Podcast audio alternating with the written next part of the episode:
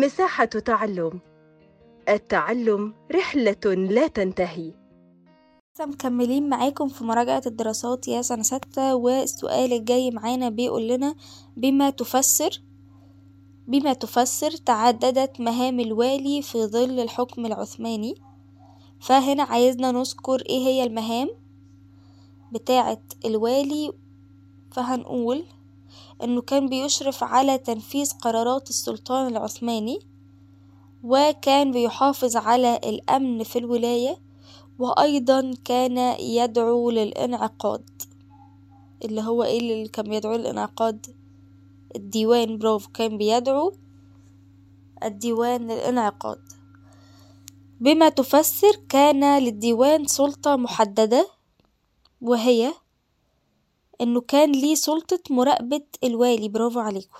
طيب بما تفسر مهام الحامية العثمانية مهام الحامية العثمانية هي الدفاع عن البلاد.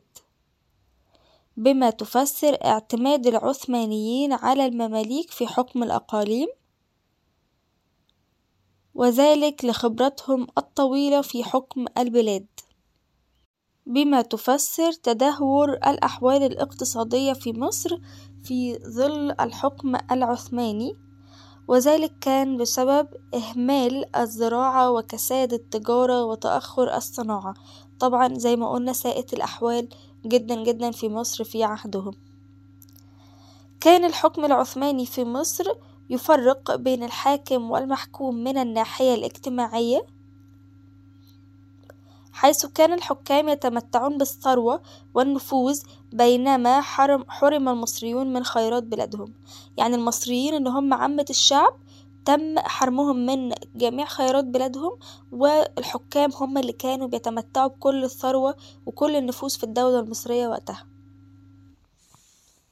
بما تفسر تدهور الحياة العلمية والثقافية في مصر أثناء الحكم العثماني هنقول بسبب اقتصار التعليم في الأزهر الشريف على حفظ القرآن الكريم ودروس الفقه والتشريع ولم يعد هناك اهتمام بالعلوم العقلية مثل الرياضيات والطبيعة.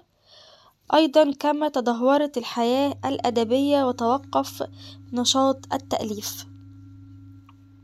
طيب السؤال الجاي معانا بيقول لنا بما تفسر تدهور الحياة الفنية وتأخر الحرف والصناعات في مصر أثناء الحكم العثماني. هنا هنقول على حاجتين مهمين جدا جدا جدا. كانوا طبعا ليهم سبب كبير قوي في إن الحرف والصناعات في مصر تكون متأخرة وتتدهور جدا أثناء الحكم العثماني.